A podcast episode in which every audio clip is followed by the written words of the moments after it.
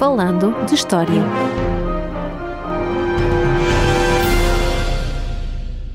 Olá a todos e bem-vindos ao episódio número 70 do podcast Falando de História. Eu sou Paulo M. Dias e comigo está, como é habitual, Rogério de Jesus.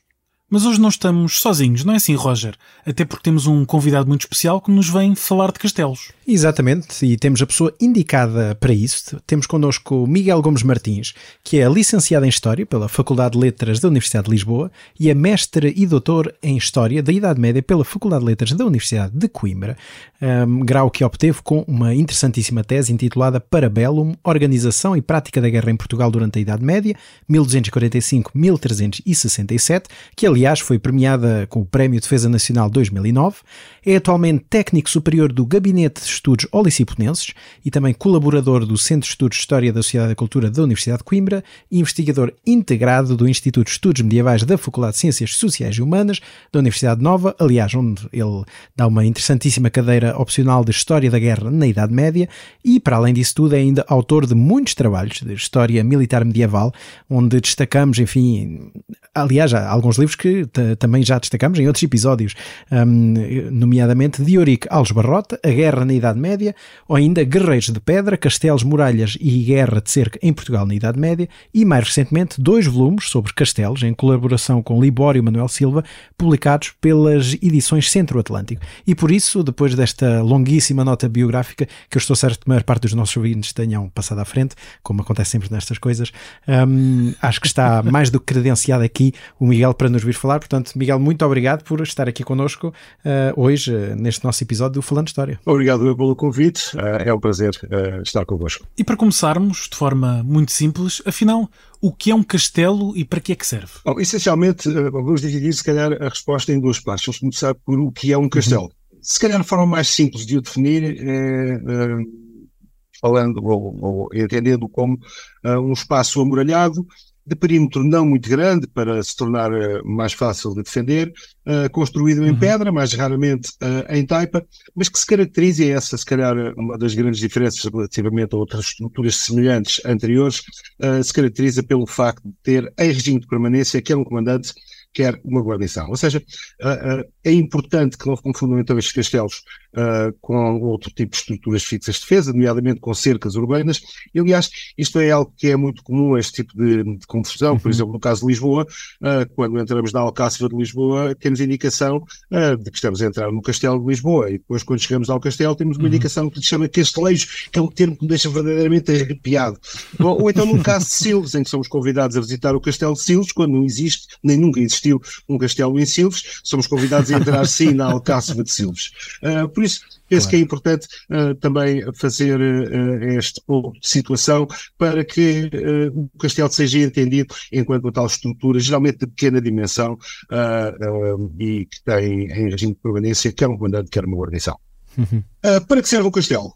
Ainda que os castelos tenham uh, uma importante, uh, um importante papel no quadro de uma estratégia uh, ofensiva, sobretudo quando constituem bases de operações para incursões em território inimigo, no essencial, a função do castelo é de natureza defensiva, ou seja, ligada uh, à necessidade, por um lado, de oferecer refúgio aos habitantes das zonas circundantes uhum. e, por outro, à vigilância e ao controle das regiões e dos territórios onde se implantavam. Uhum. É precisamente esta componente uh, de oferecer refúgio às populações uh, da, da área circundante e depois as leva, quase que em termos de contrapartida, a retribuir essa mesma proteção, por um lado, uh, participando nas obras de construção, de reconstrução ou de manutenção desses mesmos castelos, na sua vigilância e na sua defesa, mas também no seu abastecimento.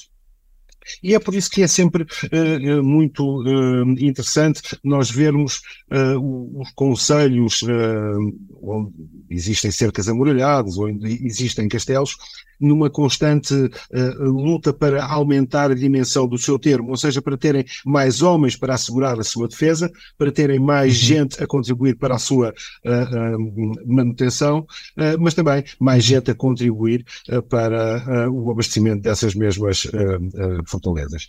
E, e porque a conquista de um território Uh, só pode ser assegurada através da conquista dos castelos que defendem esse mesmo território, facilmente se percebe que na Idade Média a maior parte dos conflitos armados fossem uh, centrados precisamente na posse e na disputa pela posse destes pontos uh, fortes e das redes em que muitas vezes estes castelos uh, estavam organizados. É que mesmo quando a conquista dos castelos não é o objetivo imediato de uma determinada campanha militar, boa parte das ações de desgaste lançadas contra o território onde se implantavam esses mesmos castelos visavam a médio ou a longo prazo a conquista do mesmo. Uhum. Além disso, há algo que também gostaria de destacar quanto à pergunta para que serve o castelo. Bom, serve também uh, como um elemento uh, simbólico. Uh, os castelos têm um papel simbólico de fazer pessoas sair, dar a conhecer a importância, o prestígio e o poder de quem o detém ou de quem o mandou construir. E há algo que, já agora permitam, só muito tardiamente é que começamos a ver nos castelos no que diz respeito à sua função, e que é a circunstância de servir como residência. Na verdade, aquela ideia um bocadinho romântica e se calhar hollywoodesca dos grandes senhores uhum. ou dos reis a habitar uhum. no interior das torres dos castelos não faz qualquer sentido. É que as torres para aqueles que já visitaram algum castelo, já tiveram essa, eh, essa noção, as torres são pouco espaçosas, são necessárias para outras funções, nomeadamente para arsenal, para prisão. São pouco arejadas, são mal iluminadas, são úmidas, são quentes no verão e frias no inverno.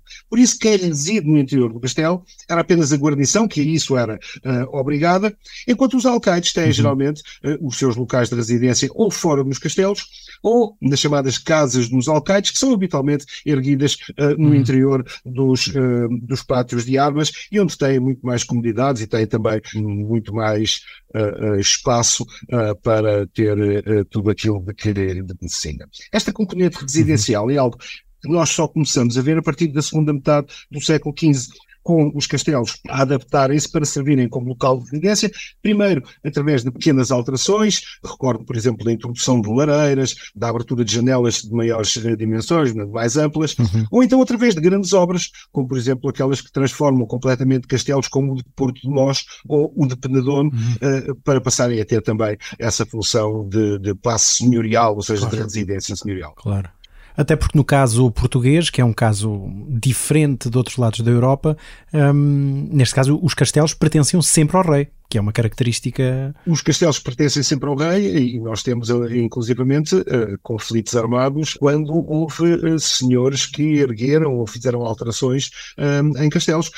O caso da Torre da Cunha do, do Reinado de Sancho I, que foi derrubada e demolida por ter sido construída à revelia do rei, ou então todas as obras foram conduzidas em, em Castelo de Vido pelo infante Dom Afonso e que, ao fim e ao cabo, constituíram o caso belli da primeira guerra uh, entre Dom Dinis e o seu irmão, uhum. o infante, o infante Dom Afonso, justamente porque uh, uhum. Dom Dinis uh, foi um dos reis que mais fortemente tentou implantar aquilo que é designado como Ius Carenelândia, ou seja, a prerrogativa de erguer castelos e de efetuar obras de natureza militar, sejam uhum. elas pequenas obras de reparação ou mesmo obras de, de manutenção. E em termos de cronologia, estamos, claro, fora da Idade Média, mas quando é que surgem os primeiros castelos, claro, na Europa e, concretamente, também em Portugal?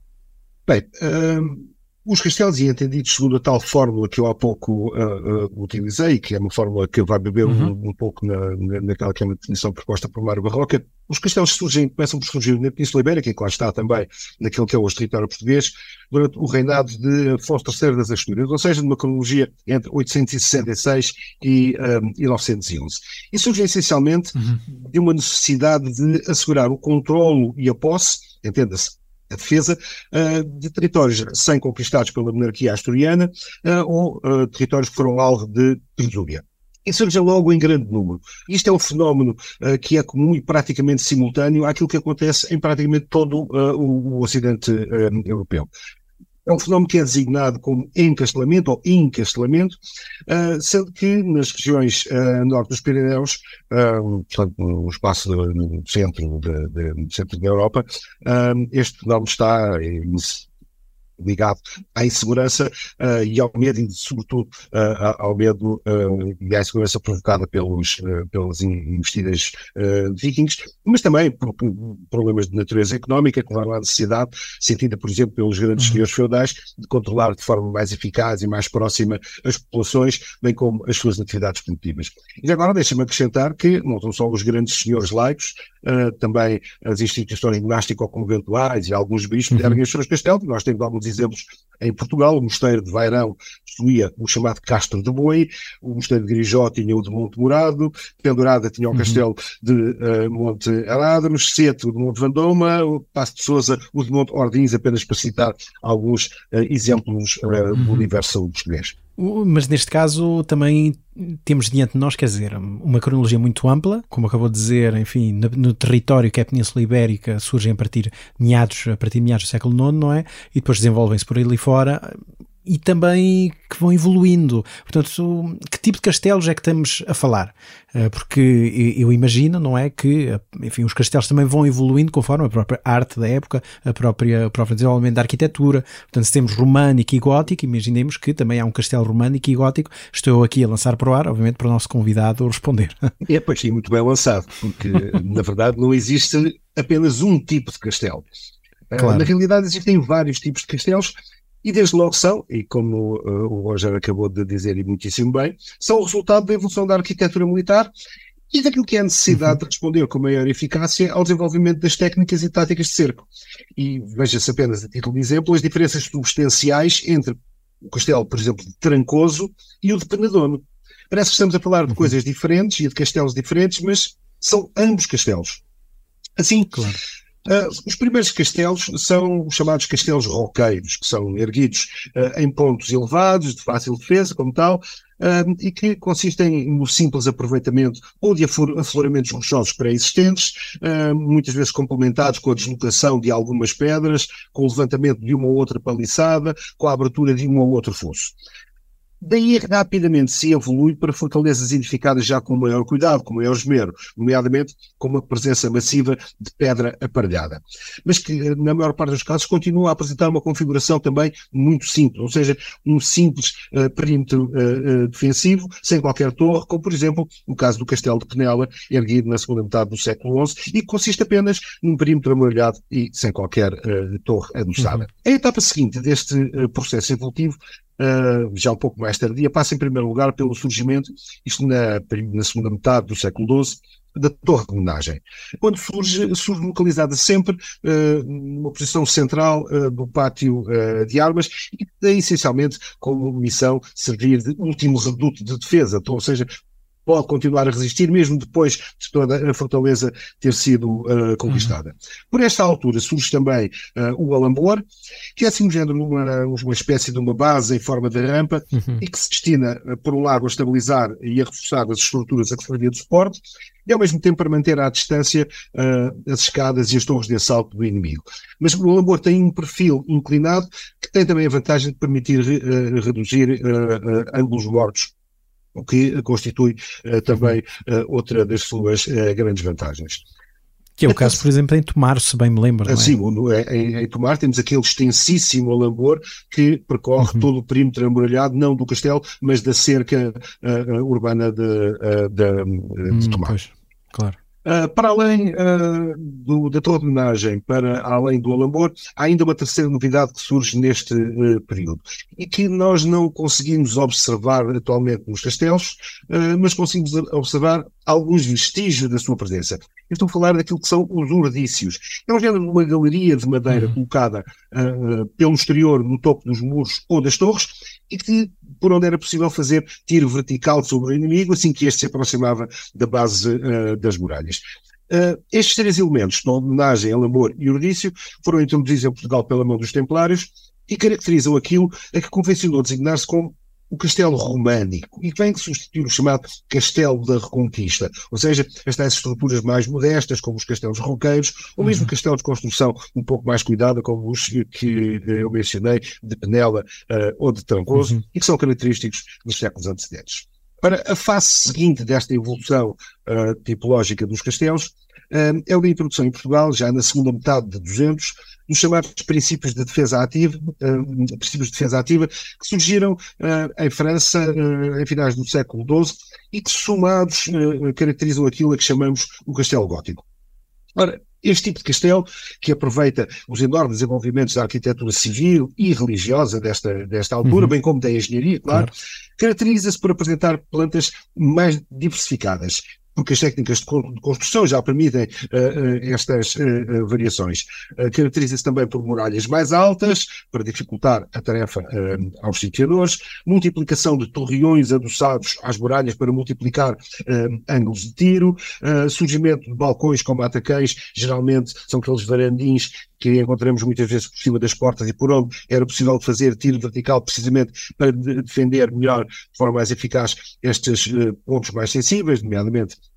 as portas. Um, assistimos também, nesta altura, à expansão das barbacãs, ou seja, aquelas pequenas muralhas, uh, pequenas, não tão pequenas quanto isso, mas o que constitui um primeiro obstáculo uh, ao adversário, ou, um segundo, em, em, muitos casos, depois de atravessado o fosso, temos ainda esta barbacã que constitui então mais uma obstáculo às forças inimigas antes de se abeirarem uh, das, uh, da base das muralhas do castelo propriamente dito. Uh, estes princípios de defesa ativa passam também pelo, pelo reforço dos sistemas de entrada, por exemplo, com a construção de portas em cotovelo, pelo alargamento dos uhum. adarves ou caminhos de ronda, e, e, esta é talvez a novidade mais expressiva uh, deste período e deste uh, castelo uh, gótico, e que é a deslocação para o centro, do centro do pátio de, de armas para uma zona mais periférica, adoçada geralmente às muralhas e na maior parte dos casos até pelo exterior, da torre de homenagem. Ou seja,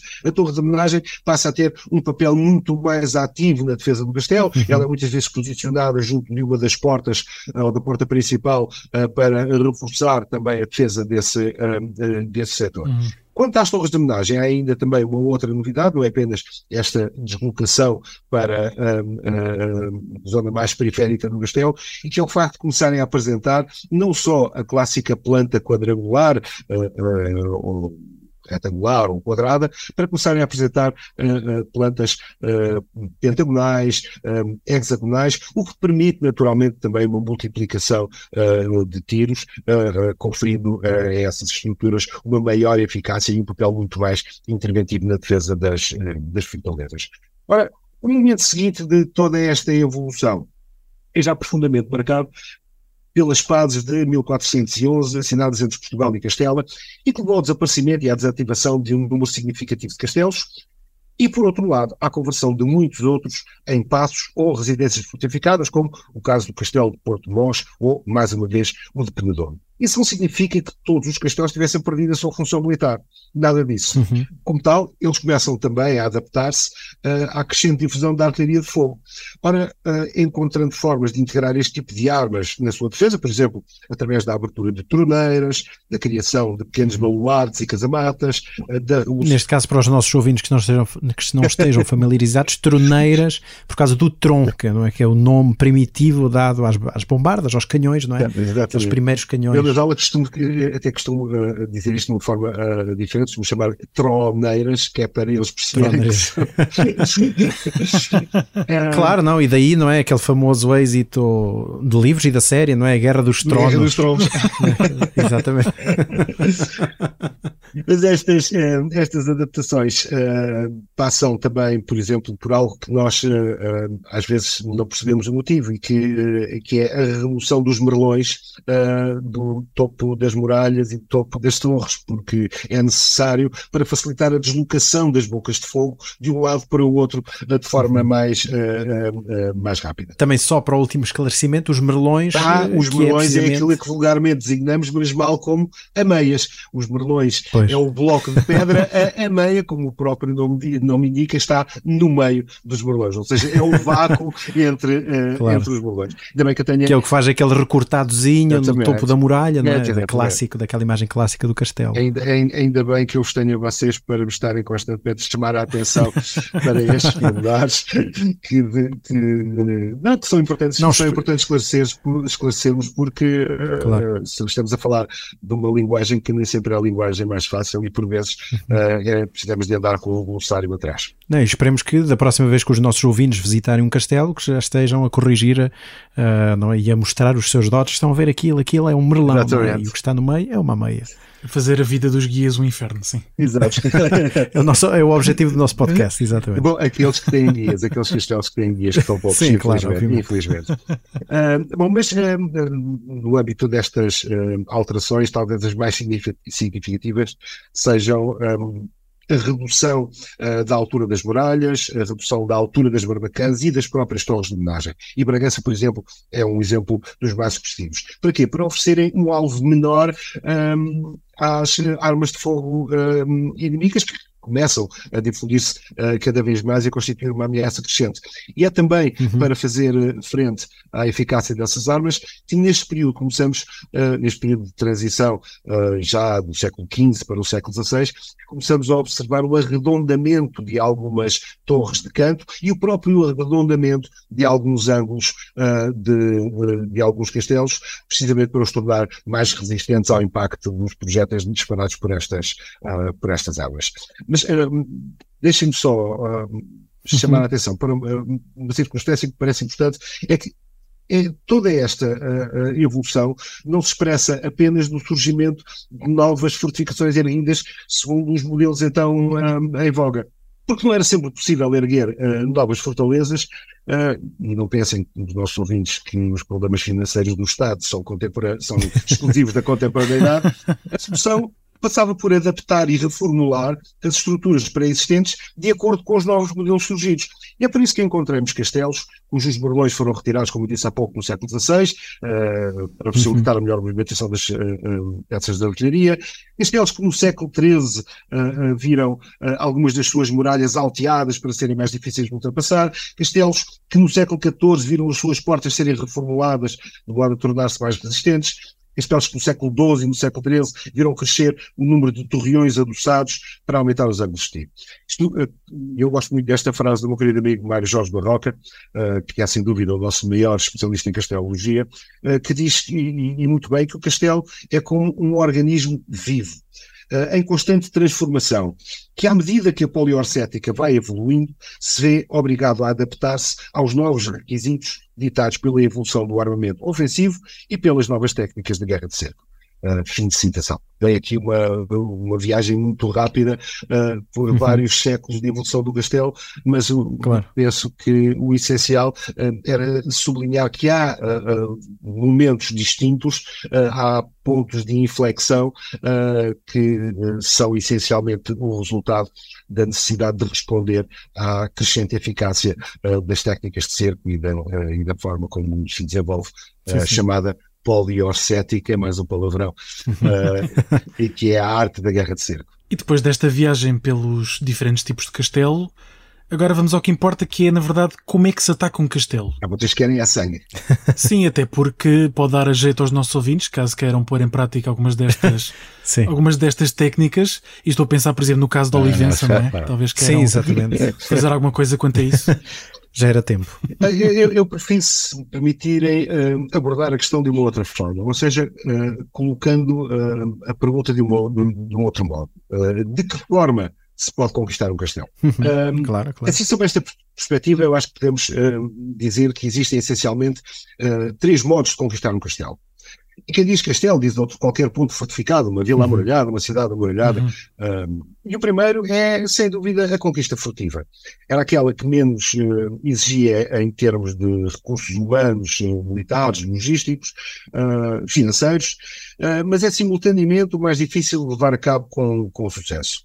Um, Ações como estas eram geralmente empreendidas por um pequeno grupo de homens que, armados geralmente de uma forma ligeira, uh, para ter a maior liberdade de movimentos, para fazerem menos barulho, uh, se aproximavam muito lentamente, geralmente durante a noite, de uma fortificação, aproveitando os momentos em que uh, essa mesma fortificação estava menos vigiada, portanto, durante a noite, tirando partido de, condições climatéricas adversas, nomeadamente uh, de chuva, uh, de nevoeiro, de frio, de neve muitas vezes, de modo a que os vigias procurassem furtar-se à sua missão e procurassem lugares mais abrigados onde pudessem estar a salvo das, das intempéries.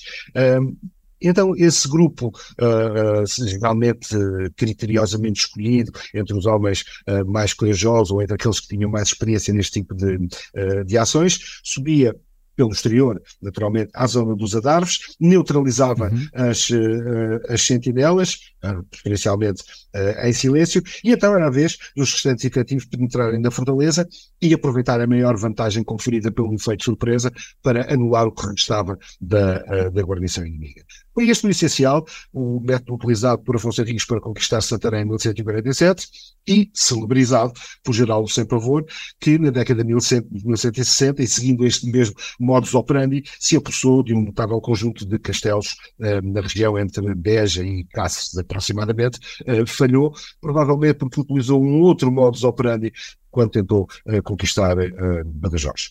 Ora, uh, o segundo método era, uh, é o chamado assalto massivo, o assalto direto. Quanto disto exigia, em primeiro lugar, para já uma grande disponibilidade de meios, sobretudo de meios humanos, era essencial sobrepor uh, o nosso contingente atacante ao contingente atacante inimigo, uh, ou seja, daqueles que defendem o castelo. E depois era essencial para o sucesso deste método exercer uma pressão constante, o que nem sempre é possível, sobre as muralhas da, da, da Praça Forte, e não só através de vagas de assalto, como também através do seu bombardeamento. Mas este era um método que resultava quase sempre num grande número de baixas entre os atacantes, pelo que raras vezes era utilizado. Além disso, para que tivesse alguma garantia de, uh, de, sucesso, era também fundamental que o inimigo fosse apanhado desprevenido, o que raras vezes uh, acontecia. Uhum. Daí que o método mais comum e aquele uh, que se calhar nós associamos mais facilmente à ideia de uma operação de cerco é o chamado bloqueio. E neste caso o objetivo essencial era isolar o alvo de uma forma tão uh, hermética quanto, uh, quanto possível e impedir uh, o adversário de receber qualquer tipo de reforços ou mantimentos e esperar, esperar pacientemente que a fome ou a sede obrigassem os sitiados a capitular.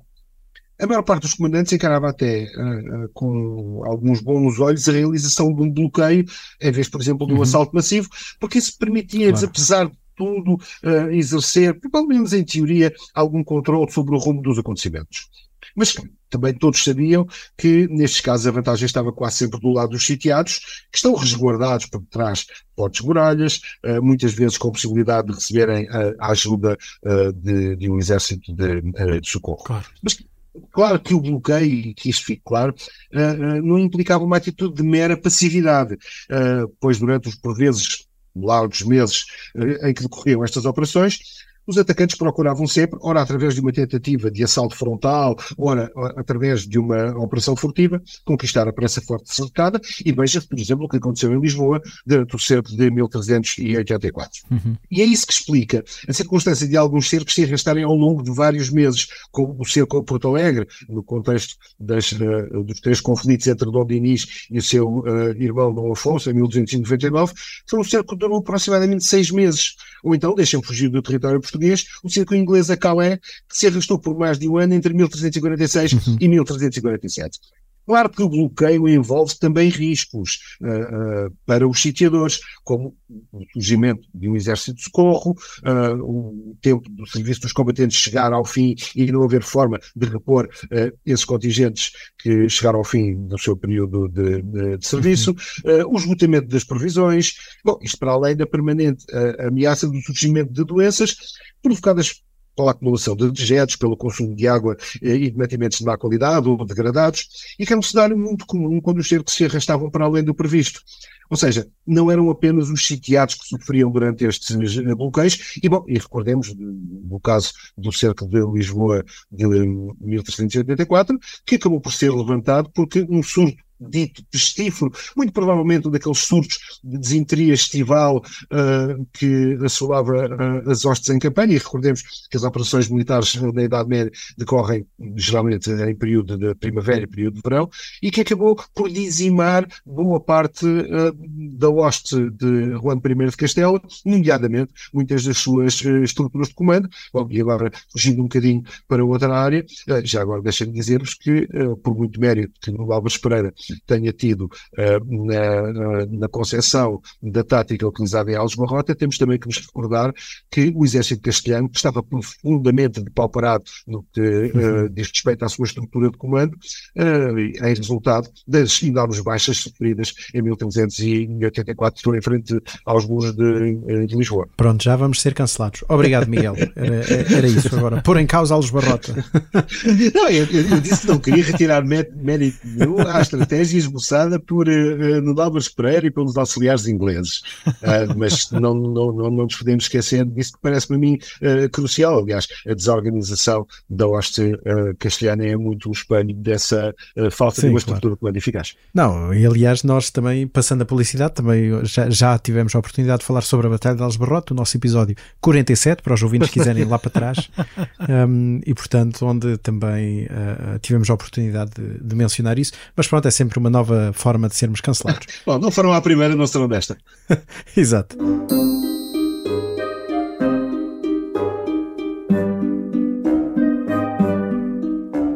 Interrompemos brevemente o nosso episódio para apelar aos nossos ouvintes, não é assim, Roger? Sim, o podcast Falando História é um projeto independente e por isso, se os nossos ouvintes quiserem apoiar-nos e contribuir para a manutenção do podcast, podem fazê-lo através da plataforma Patreon em patreon.com.br Falando História. E claro, deixamos este link na descrição do episódio, onde podem encontrar toda a informação necessária e as vantagens de se juntarem à nossa comunidade. E agora, de volta ao episódio.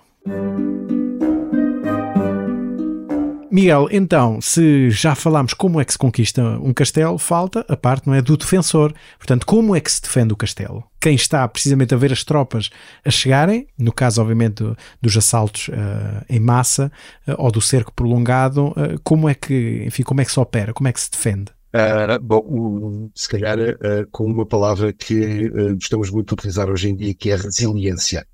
Uh, contudo, uh, claro, claro. eu acho que uh, quando pensamos na defesa dos castelos, um, na iminência de, de, de, um ataque ou de um cerco, uh, o primeiro elemento que importa ter a linha de conta é, é, sem dúvida, o bom estado das suas estruturas.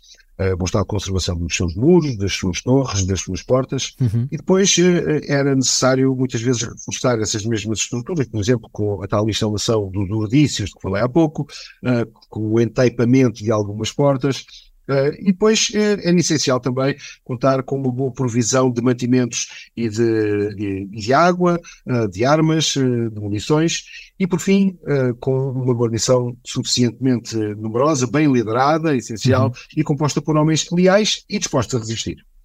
Em situações de ser, como é que se organizavam então estes, estes homens? Eram que, e atenção, importa sublinhar que as guarnições das, das fortalezas tem, um, em períodos de paz, uh, uma dimensão relativamente reduzida, na ordem de uma vintena, uma trintena de homens. E, no entanto, em períodos de, de ameaça, uh, cresce exponencialmente e temos casos de guarnições que de, de 20 homens passam para 200 homens, uh, precisamente para assegurar uma maior capacidade de, de defesa dessas fortalezas. Ora, portanto, em, em situações de cerco, o que é que se faz com estes efetivos?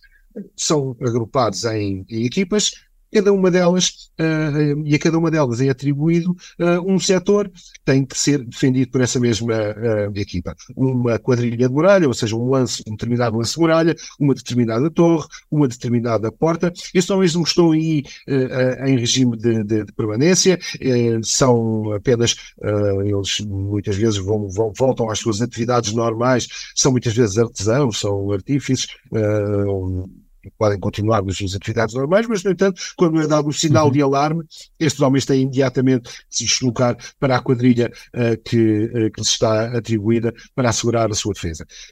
Volto a dizer, eles não estão em regime de permanência porque também são regularmente substituídos por outras equipas, uh, de maneira uhum. a permitir-lhes algum descanso e alguma folga. E a missão é essencialmente impedir que uh, o inimigo se aproxime da base, da, da, base das muralhas. Primeiro, dificultar a tarefa quando o inimigo cruza a chamada uh, zona de morte, ou seja, a zona em que estão ao alcance uhum. das armas dos, uh, dos defensores. E quando falo das armas dos defensores, falo de, de bestas, falo de, também de arcos, uhum. mas falo também de artilharia pirobalística, os tais trons de que falámos há pouco, e também de artilharia neurobalística, porque uh, sabemos que muitas fortalezas tinham integradas na sua defesa uh, armas como uh, trabucos ou onagros, que são armas pesadas e que são também particularmente letais contra, não só contra estruturas de defesa, mas são também contra cabeças e braços e são inúmeras as baixas provocadas por estas armas. temos inclusivamente notícia de alguns indivíduos que morreram ao aproximar-se destas das muralhas atingidos por estes projéteis, mas depois atingidos também por pedras que eram lançadas do alto das muralhas, uh, por uh, traves de madeira, tudo aquilo que pudesse ser arremessado sobre uh, claro. o inimigo era, era arremessado. E isto é uma tarefa que está a cargo, naturalmente, destas equipas, mas também no caso das vilas e cidades, no caso de toda a população que se junta muitas vezes a estes homens, inclusive mulheres que se juntam a estes combatentes para contribuir, de alguma forma, uhum. também para a, a defesa da sua cidade ou da sua vila. Claro que isso não basta. E uh, é também importante, uh, ou era também importante, prevenir, por exemplo, a ação de agentes infiltrados, espiões, uh, estar constantemente atento à abertura de, de minas por parte do inimigo e depois ter a coragem uh, de implementar, em caso de necessidade, medidas uh, impopulares, como, por exemplo, o racionamento de géneros, a expulsão de bocas excedentárias, ou seja, daqueles que não contribuem efetivamente para a defesa da fortaleza e que, em muitas situações de esgotamento de víveres, era necessário uh, lançá-los por fora, convidá-los a sair da fortaleza. Bom, e agora deixando de parte o sangue por um bocadinho, já aqui falámos da evolução dos castelos, não é? Mas eles não chegam exatamente aos nossos dias, ao século XXI, exatamente como foram deixados no período medieval. Ou seja, temos desde logo as obras de restauro da Direção-Geral dos Edifícios e Monumentos Nacionais, não é? Durante o Estado Novo, a célebre de Gemna. Uhum. O que é que significaram estes restauros para aquilo que sabemos sobre os castelos portugueses, para o seu estado atual? Bom, eu correndo o risco de ser crucificado, uh, digo desde já que serviram em primeiro lugar para evitar a sua ruína, o que, na minha perspectiva, não deve nunca ser uh, esquecido. Se nos debruçarmos um, sobre os célebres boletins uh, da GEM, uh, da Direção-Geral dos Edifícios e Monumentos Nacionais, podemos facilmente confirmar uh, o estado de profunda degradação da maior parte dos castelos então intervencionados, uhum. os quais, sem estas obras, acabariam mais tarde ou mais cedo por se converter num mero amontoado de pedras. E, nesse sentido, é importante não esquecer nunca o papel que estas obras tiveram para assegurar a preservação destes castelos e de outros monumentos, nomeadamente uhum. um importante uhum. conjunto de, eh, de igrejas.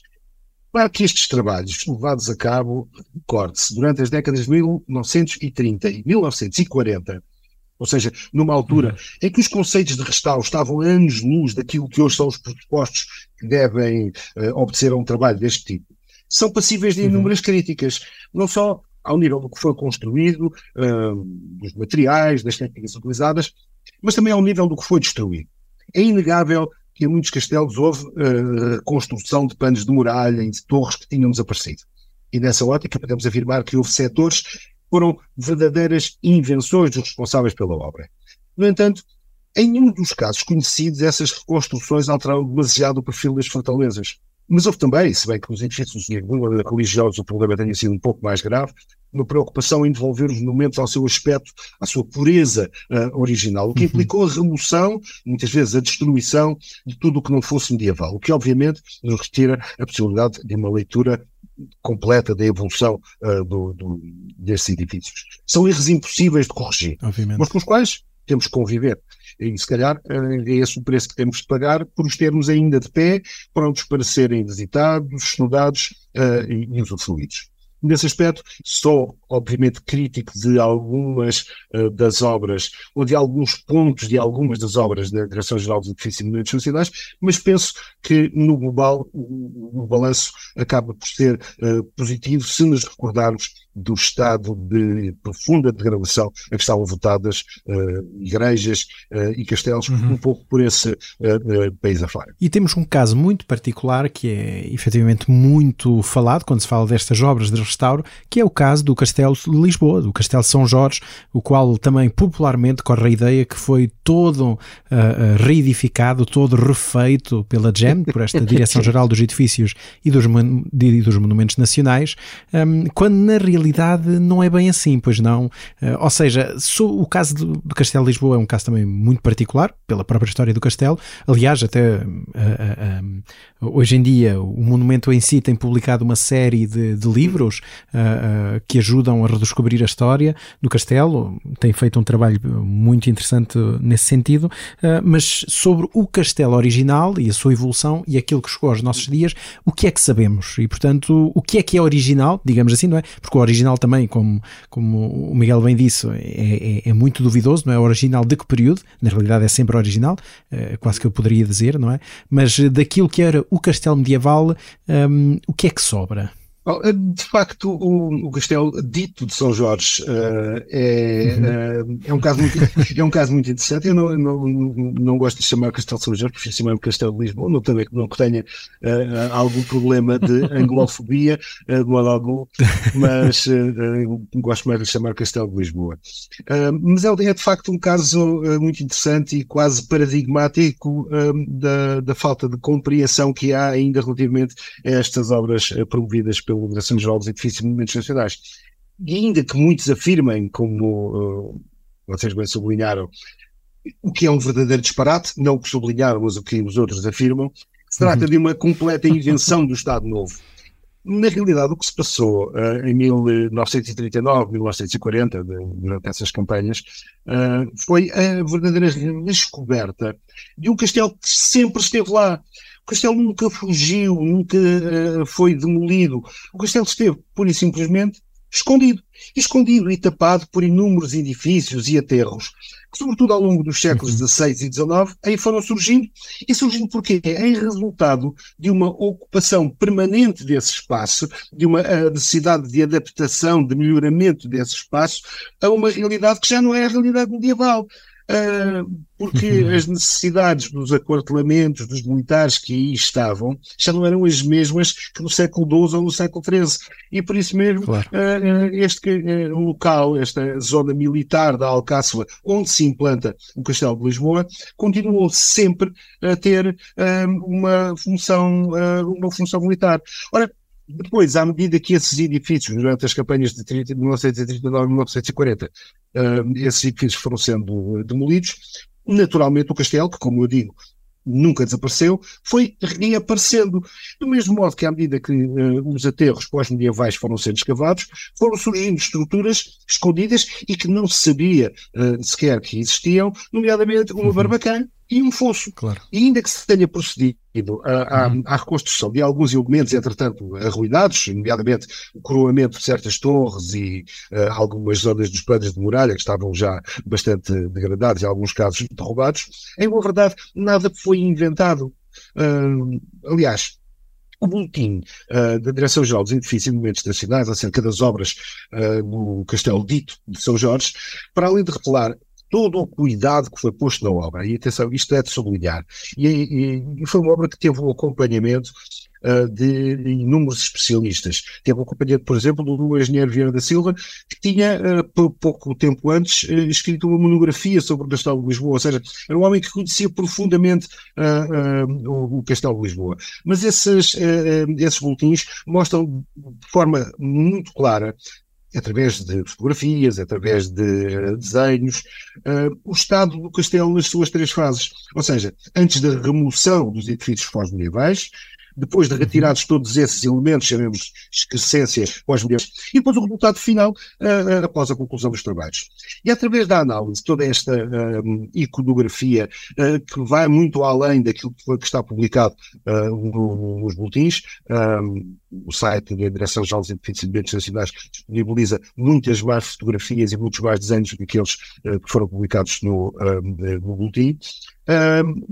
Mas também através uh, da leitura dos, dos, diversos relatórios de obra, e são vários, são inúmeros dossiês, podemos facilmente confirmar que não se trata, como muitos apregoam, mas sem qualquer fundamento, volto a dizer, de uma invenção do Estado Novo, trata-se sim uhum. de um castelo medieval que sempre esteve lá, nunca desapareceu, mas que, devido naturalmente ao seu estado de degradação, teve que ser sujeito a algumas obras de restauro, Nada mais, nada menos do que isso. E a propósito do próprio castelo, também temos algumas gravuras da época, não é? Temos alguns, chamemos-lhe grafites, em parte do Pano das Muralhas, pelo menos, se não me engano. Uh, uh, sim, uh, o, Cristal de, de, Lisboa continua ainda envolto em algumas dúvidas relativamente ao momento da sua construção. Uhum. Ainda que eu não rejeito toda a hipótese de ter existido uh, uma qualquer estrutura defensiva naquela zona onde mais tarde veio a ser implantada uh, o castelo, uh, durante o período anterior, em 1147, ou seja, durante o período da presença muçulmana em, em, Lisboa, eu estou convencido que à altura da conquista não existiria qualquer castelo em Lisboa. os diversos relatos que nós temos da conquista, e temos quatro relatos, por assim dizer, uh, dessa, uh, desse mesmo uh, episódio, nenhum deles menciona a presença de um castelo. Uhum. Mencionam apenas a presença de uma muralha alta, a Alcáçova e de uma muralha uh, baixa uh, uh, a Medina. Ou seja, não há nos relatos de, dos cruzados qualquer menção à essência do castelo. E mesmo os geógrafos muçulmanos que falaram sobre, sobre Lisboa e que escreveram Lisboa, nenhum deles aluda à existência de um castelo. O que me leva a rejeitar a possibilidade de existir ali um castelo muçulmano, por muito atraente que a ideia possa ser, sobretudo para uhum. vendê-la a turistas. De qualquer forma, aquilo que eu creio através da primeira, das prim, dos primeiros documentos que mencionam a existência de um castelo de Lisboa, é que ele poderá ter sido construído alguns durante a segunda metade do século XIII. É a partir desse período que começamos a ter uh, uh, menções uh, mais concretas e mais seguras à existência de um castelo em Lisboa de certa forma, uh, vem numa linha de atuação uh, da coroa, quer por parte de Afonso III, quer por parte de Dom Dinis, de grande investimento na cidade de Lisboa. Uh, Afonso III é, é um homem que claramente percebe a importância de, de, Lisboa, Dom Dinis também a compreende, e nesse sentido todo o investimento que sabemos ter sido feito, nomeadamente ao nível de reforço das estruturas defensivas, Afonso III é o responsável pela construção de uma barbacã a proteger então a antiga cerca, a antiga cerca, bom, na altura a única existente, a chamada cerca, uhum. uh, cerca Moura. Uhum. Por isso também não é descabido todo imaginar que teria sido ele, uh, pelo menos a dar início à obra de construção do castelo, que muito provavelmente foi concluída uh, por Dom Diniz, aliás, como muitas outras obras foram iniciadas por Afonso VI e terminadas no reinado de Dom Dinis, que é o nosso grande construtor de castelos, se, se quisermos assim chamar, tanto um homem que revoluciona praticamente todos os modelos de defesa da fronteira com a construção de inúmeros pontos fortificados e não falo só de castelos, falo também de vilas amuralhadas, que têm uma importância estratégica uh, igualmente uh, relevante. Uh, mas o Castelo de, de, de, Lisboa, volto a dizer, uh, teremos que pensar nele como uh, algo que surge no século, na segunda metade do século XIII, que vai naturalmente, como todos os outros castelos, sofrendo alterações, melhoramentos, uhum. sofrendo claro reestruturações e algumas delas forçadas. E os tais grafitos que o, o, Paulo falava há pouco, temos um que nos dá conta da destruição de pelo menos uma torre. Uh, uh, durante uh, uhum. um dos terremotos que na década de 1350 ou a cidade de Lisboa.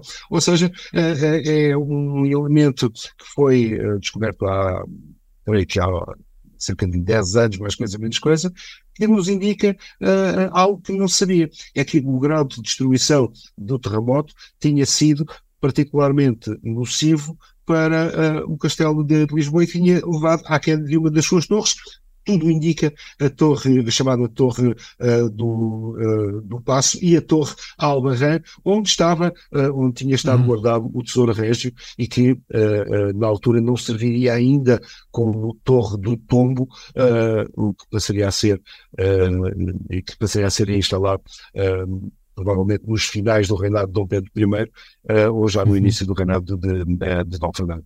Ou seja, estes grafitos são também importantes como uma nova fonte para percebermos um pouco melhor a história do castelo dito de São Jorge. Uhum. E só para explicar, Torre Albarrã, não é? Que se situa fora das muralhas, não é? Sim, a Torre Albarrã é uma torre que se destaca das muralhas, que está fora das muralhas, como o Paulo disse bem, mas que se une a estas através de um passadiço, um género de, de uma ponte. Uh, aliás, esta torre Albarrán deixou de o ser muito provavelmente na sequência da reconstrução uh, depois deste, uh, deste sismo uh, e deixou de ter a sua configuração como Torre Albarrán. Ela atualmente é uma torre que está adoçada ao castelo. Contudo, nós ainda uhum. conseguimos observar, se tivermos atenção, uh, o arco do passadiço de, de, de, quando essa torre era uh, Albarrán e que ainda uh, é visível e que nos permite, com toda a facilidade, identificar essa, uhum. essa torre como a célebre Torre uhum. Albarrán ou Torre do Haver ou Torre do Tombo do Castelo de Lisboa. Do Tombo, porque depois foi onde foi colocado o arquivo. O arquivo, exatamente, sim, que depois, entretanto, transitou para a chamada Torre do Passo, onde estava em 1755 uh, e de onde se derramou pela uh, encosta do, pela costa do castelo uh, abaixo durante um outro sismo que também identificou particularmente o castelo. Sim, o castelo e o resto da cidade. E o resto da cidade, sim, sim. Um bocadinho o resto da cidade, não é? Só um, nadinha, um nadinha. um nadinha, só em 1755. Bom, pelo menos o castelo ficou a salvo pela sua posição elevada do marmoto. Sim, pelo menos disso. Uh, já, a conversa já vai longa, já ficaríamos aqui muito mais tempo, um, mas aqui para terminar, um, e o Miguel é um, dos, um profundo conhecedor uh, pessoalmente dos castelos portugueses, e portanto a nossa última pergunta, antes das nossas sugestões de leitura, é quais as sugestões em termos de castelos a visitar em Portugal? Claro que eu imagino que seja muito difícil fazer uma escolha, sequer, porque, até porque há muitos castelos que nos permitem perceber esta evolução que, que falámos neste episódio, mas uh, quais são assim as melhores recomendações? Bem, também melhor é, é, é demasiado, porque senão também vamos ter, uh, vamos ser cancelados oh, por, muitas, pelos, por muitas autarquias. Por muita gente. Muitas autarquias. e, bom, Exatamente. provavelmente esta é a pergunta mais difícil que me fizeram. Uh, não hoje, não, não. Claro. Uh, eu acho que uh, eu arriscaria uh, sugerir o Castelo de Alborol. Uhum. Uh, é inevitável, uhum. é inevitável pelo seu enquadramento uh, e nós também temos que pensar que os castelos são também potenciadores de riqueza através da atração de, de, turistas e visitantes e eu acho que o Castelo de Alborol constitui sem dúvida um dos mais bonitos postais de, de Portugal porque eh, aquele enquadramento em pleno Rio Tejo é raro, eh, mesmo a nível, a nível europeu, não temos muitos castelos implantados em ilhas no meio de, no meio de rios.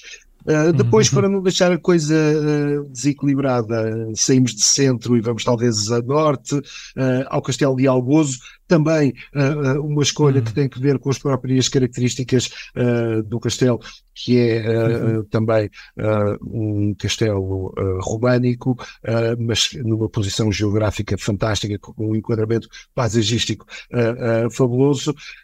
E eu, para não ter os meus amigos do Sul a zangar-se comigo, faço uma terceira sugestão e a minha escolha vai para o Castelo de Mértola, mais uma vez também pelo, hum. pelo seu enquadramento, mas também por se tratar de uma fortaleza onde nós podemos encontrar vertidos uh, todos os tais princípios de defesa ativa de que vos falei há pouco e que surgem em Portugal na segunda metade de 200 e muitos deles uh, estão bem, bem expressos nesse, uh, no Castelo de Mértola e como em muitos outros castelos portugueses medievais.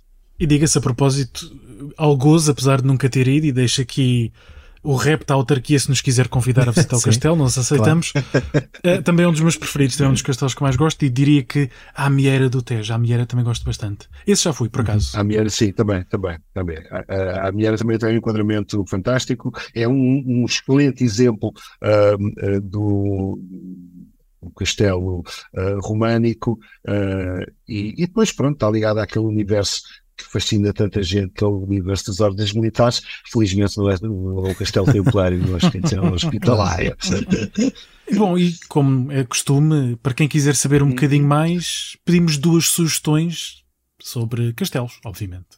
Sim. Uh, bom, é, este é mais fácil, muito mais fácil. Uh, são duas obras, quanto a mim, incontornáveis, uh, de dois historiadores militares igualmente incontornáveis. Em primeiro lugar, Mário Jorge Barroca, inevitavelmente do Castelo da Reconquista ao Castelo Românico.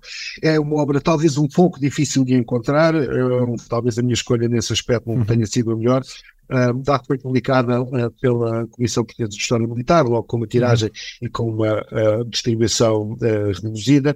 Uh, e que conta já, apesar de tudo, com 30 anos, mas uma obra ainda uh, de, grande, uh, de grande atualidade e, como tal, um estudo incontornável para compreender a evolução do perfil dos castelos portugueses uhum. entre os séculos IX e XII.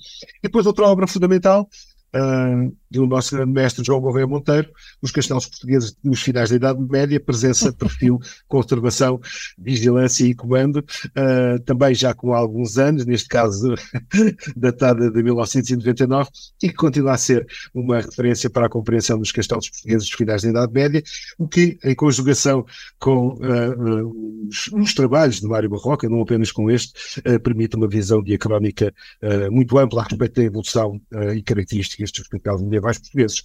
Mas, para além disso, eh, eh, este eh, trabalho de João Alves Monteiro tem ainda a novidade de se debruçar sobre muitas outras questões que me parecem fundamentais para percebermos a importância destas estruturas, nomeadamente ao nível da forma como eram defendidos, vigiados, uhum. comandados. É uma obra que foge um pouco daquilo que é a abordagem meramente da arquitetura que habitualmente encontramos quando lemos uh, estudos sobre castelos uhum. medievais. Já agora aproveito para dizer que deixamos também na descrição deste episódio o estudo do professor uh, Mário Barroca, que hoje em dia não é, está tudo na net e, portanto, uh, o seu estudo está disponível online e deixamos o link para os curiosos. Mas, em todo caso, para além destas sugestões, claro que não poderíamos deixar de sugerir as próprias obras do Miguel, as quais se recomendam muito vivamente, porque Claro de, que o que ele nos veio hoje aqui falar é também uma súmula uh, daquilo que qualquer pessoa pode ler nas suas obras e o que, claro, fica, ficamos com, profundamente agradecidos por isso. E, e, nomeadamente, portanto, também já o dissemos no início, é o primeiro livro, Guerreiros de Pedra, Castelos, Muralhas e Guerra de Cerca em Portugal na Idade Média, publicado pela Esfera dos Livros em 2016, e mais recentemente dois volumes intitulados simplesmente Castelos, com belíssimas fotografias de Libório Manuel Silva, aliás, uh, o livro vale mais pelas fotografias do que pelo texto, quase. Estou aqui na brincadeira, mas tem efetivamente. O texto é de excelente qualidade, mas as fotografias não ficam nada atrás. Roger, só uma pequena retificação: Castelos Maravilhas de Portugal é o título. Ah, isso é pronto. Castelos Maravilhas de Portugal, exatamente. Eh, publicado pelas edições Centro Atlântico, o primeiro volume em 2019 e o segundo neste preciso ano de 2023. São, aliás, eh, duas obras recentes que se recomendam também vivamente. E pronto, por hoje é tudo neste nosso episódio 70 sobre castelos. E que bela lição que aqui uhum. tivemos, e por isso agradecemos ao nosso convidado, Miguel Gomes Martins, por ter estado connosco. Obrigado, Paulo. Obrigado, Roger. Foi eh, realmente um prazer estar aqui convosco. Uh, e falando um bocadinho daquilo que tem sido, uh, nos últimos anos, uh, um dos meus objetos de estudo, que tem sido os castelos confesso que uh, já estou um bocadinho cansado de tanta pedra, estou a precisar de partir para outras aventuras, uh, mas uh, é sempre um gosto voltar a falar destes, destes assuntos. e sobretudo em tão boa companhia como é a vossa. Muito obrigado pelo convite. Muito obrigado. Obrigado. E mesmo para terminar, queremos agradecer aos nossos patronos pelo apoio prestado e já sabem, se quiserem contactar-nos, podem fazê-lo através do nosso e-mail falandohistoriapodcast.com E como de costume, a edição de áudio foi de Marco António. Até à próxima. Até à próxima.